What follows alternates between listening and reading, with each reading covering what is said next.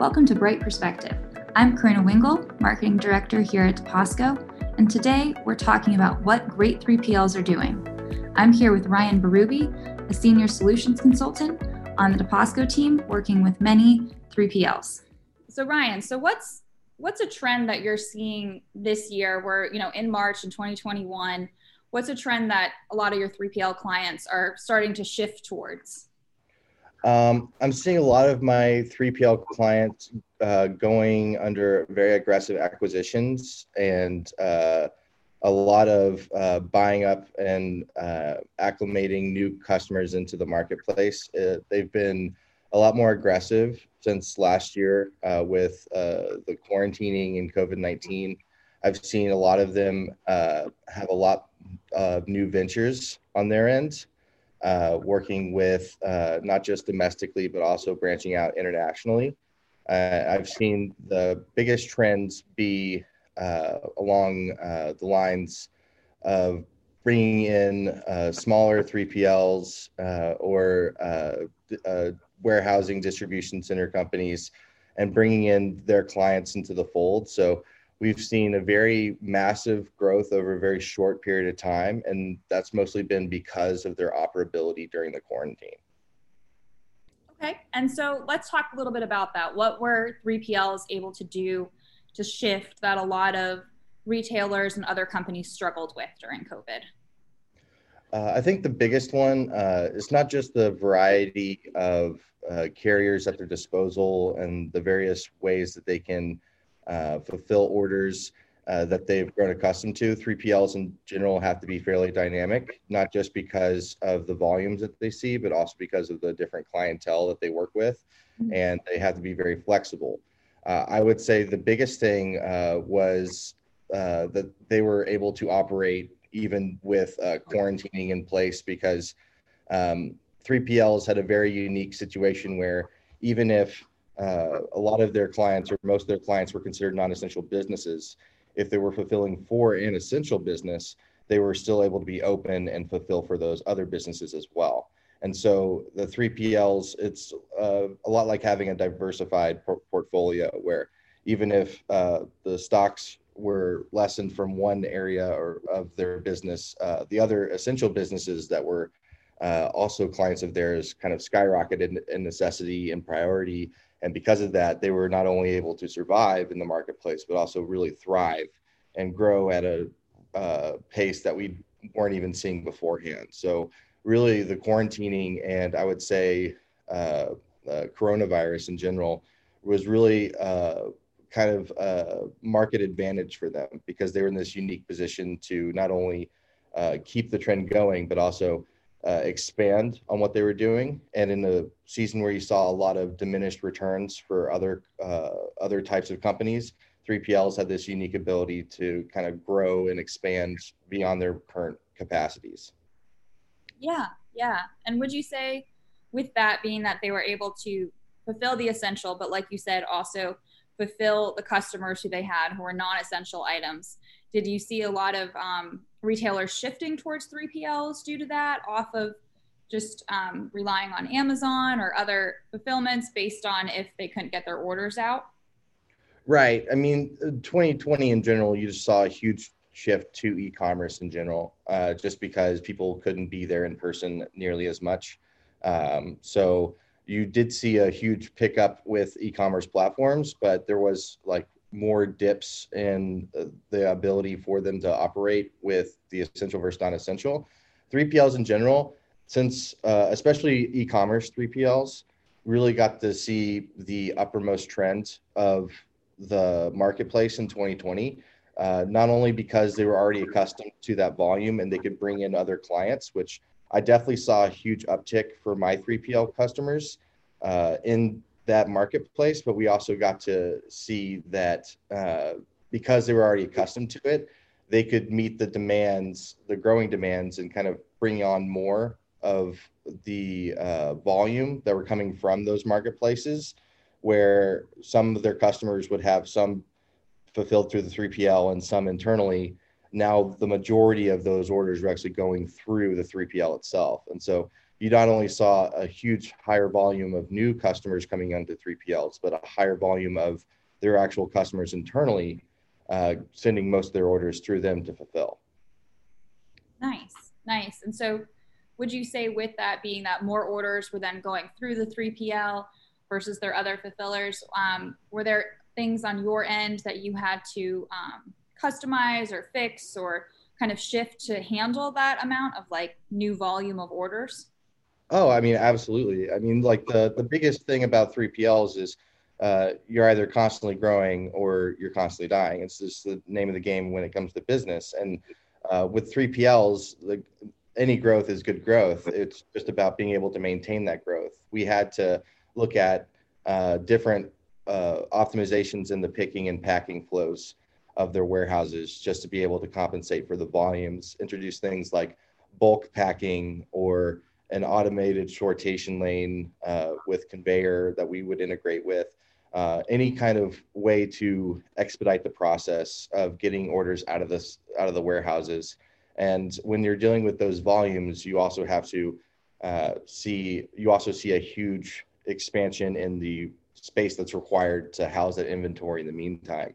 Um, so it not only came down to optimizing flows within the warehouses, but uh, some of my 3PL customers actually expanded warehouses, uh, two, three warehouses last year, just to be able to not only keep the trend, but also take advantage of the opportunities that were there with acquisitions of other DCs and warehouses and things like that. So definitely, definitely, we saw higher volume. We had to do uh, a lot of bulk packing and mass printing of labels just to get the orders out, and that kind of made us reevaluate uh, right from the get-go of outbound fulfillment of how we were getting these orders allocated how we were grouping them trying to work with them to find the best way to uh, really uh, not only uh, optimize their current situation but also help them in this mass uh, scaling uh, season that they were undergoing throughout the entirety of 2020 yeah yeah.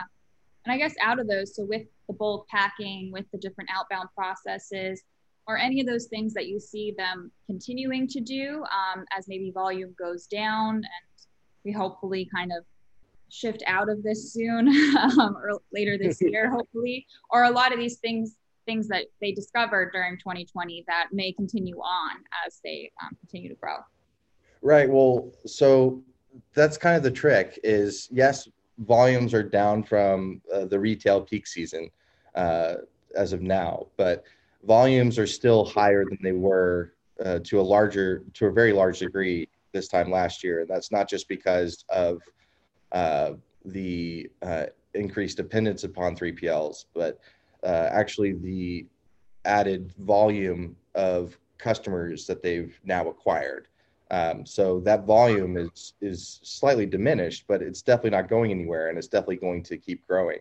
Uh, and so by all means, they're like we when we put these uh, practices in place, we definitely put them uh, to help them in the long term to to scale. And uh, I would say the the best part about what we had uh, from our 3PL clients last year was uh, through all of that, not having any kind of performance issues in the environment, and really kind of giving them the confidence of we just had a million containers ship th- through the system in the month of December, and we've had zero performance issues in in, uh, in the warehouse. So, being able to give that kind of stamp of approval is obviously very good for us and very good as like a, like a confidence builder for the customer.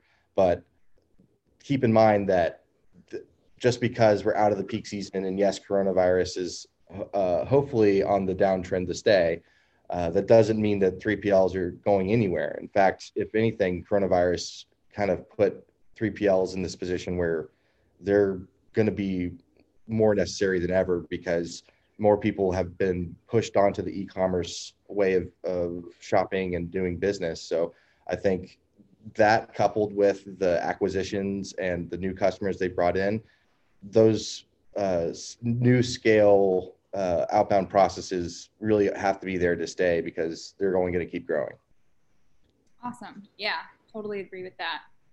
Um, and then one of the things that you said that you see a lot of the 3PLs that you're working with doing is um, international expansion, which to me, you know, not even be able to go anywhere at the moment, really, even out of state sometimes in the United States at the moment, is interesting that they are looking at expanding businesses internationally now. And could you talk more on that and why why they're kind of looking at that shift with their expansions?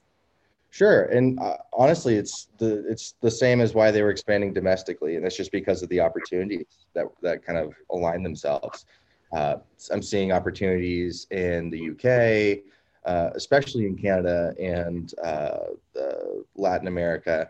Um, definitely uh, seeing a lot more of uh, them going after things that are presenting themselves. It's not just a matter of um, fighting to survive, but uh, fighting to dominate the marketplace. And this is a marketplace where people are expanding so much because they can expand without having too much competition. And 3PLs are growing in number, but they still don't have enough to really serve the entirety of the market.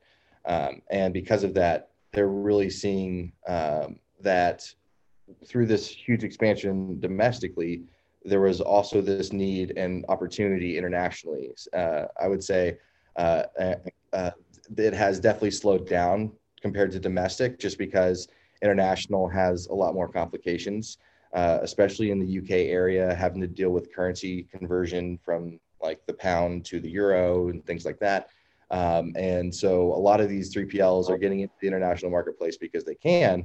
And now they're really starting to understand the, the growing pains of what being an international company is. And so that's basically, I would say, like the next big thing for my clients is really kind of branching off and really seeing uh, the differences uh, that uh, UK has to offer versus, say, like Canada or Mexico uh, and just kind of dealing with that and kind of balancing the requirements. And uh, I think the international market is one that's going to be a slower rollout for a lot of these 3PLs.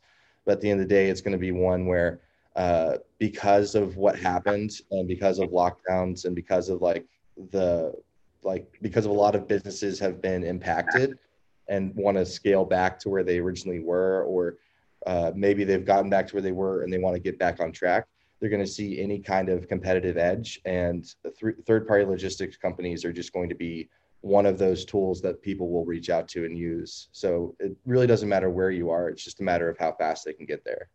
Yeah.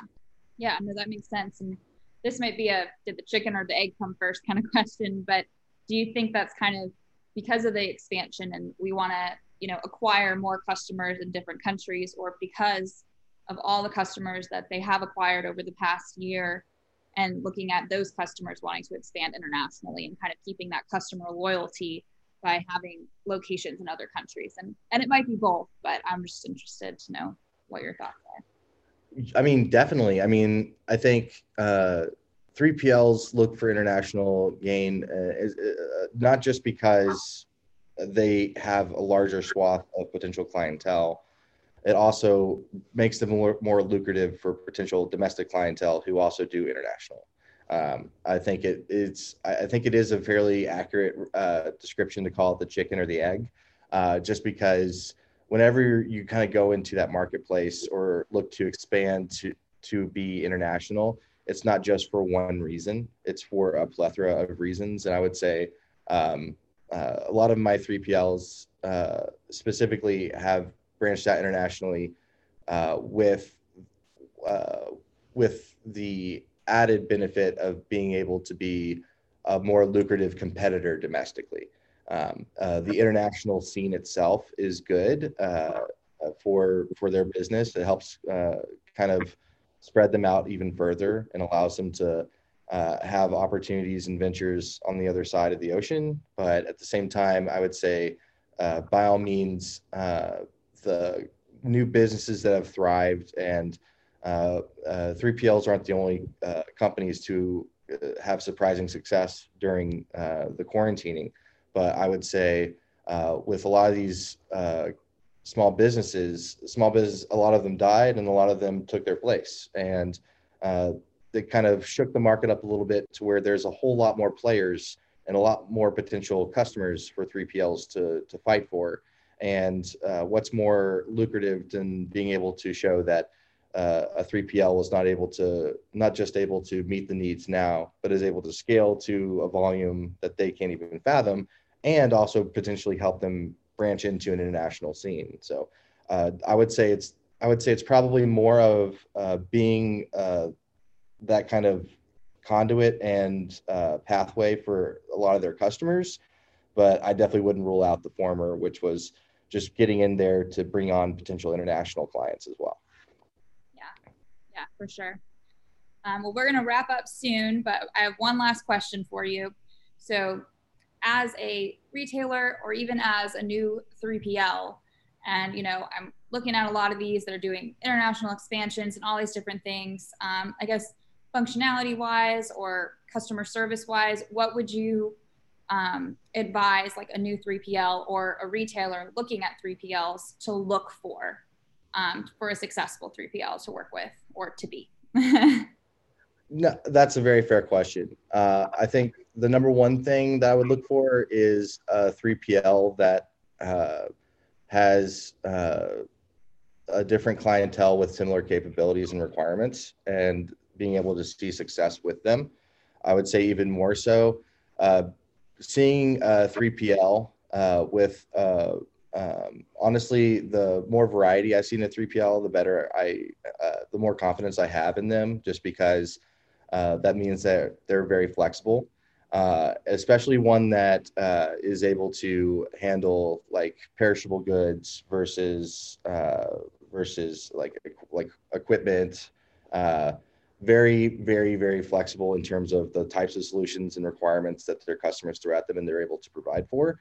I would say one of the biggest things is uh, their ability to distribute. And uh, a lot of 3PLs have been able to expand this year and be able to have coast to coast fulfillment obligations. And uh, I think the biggest thing when people are looking for like a business partner, it's not just a business partner that's going to meet them where they are. It's going to help them kind of grow past their current ability uh, by themselves.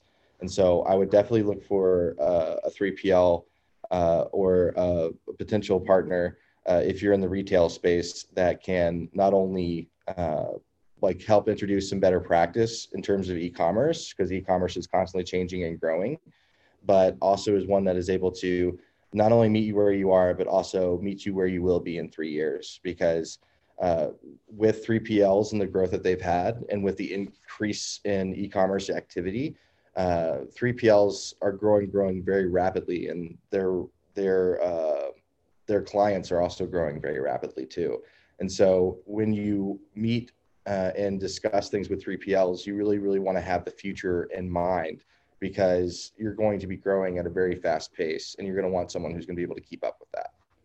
Yeah, yeah, awesome advice for sure. Well, thank you so much, Ryan, for joining us. Um, appreciate all the insights, and um, we will see you next time. Thanks for listening to Bright Perspective.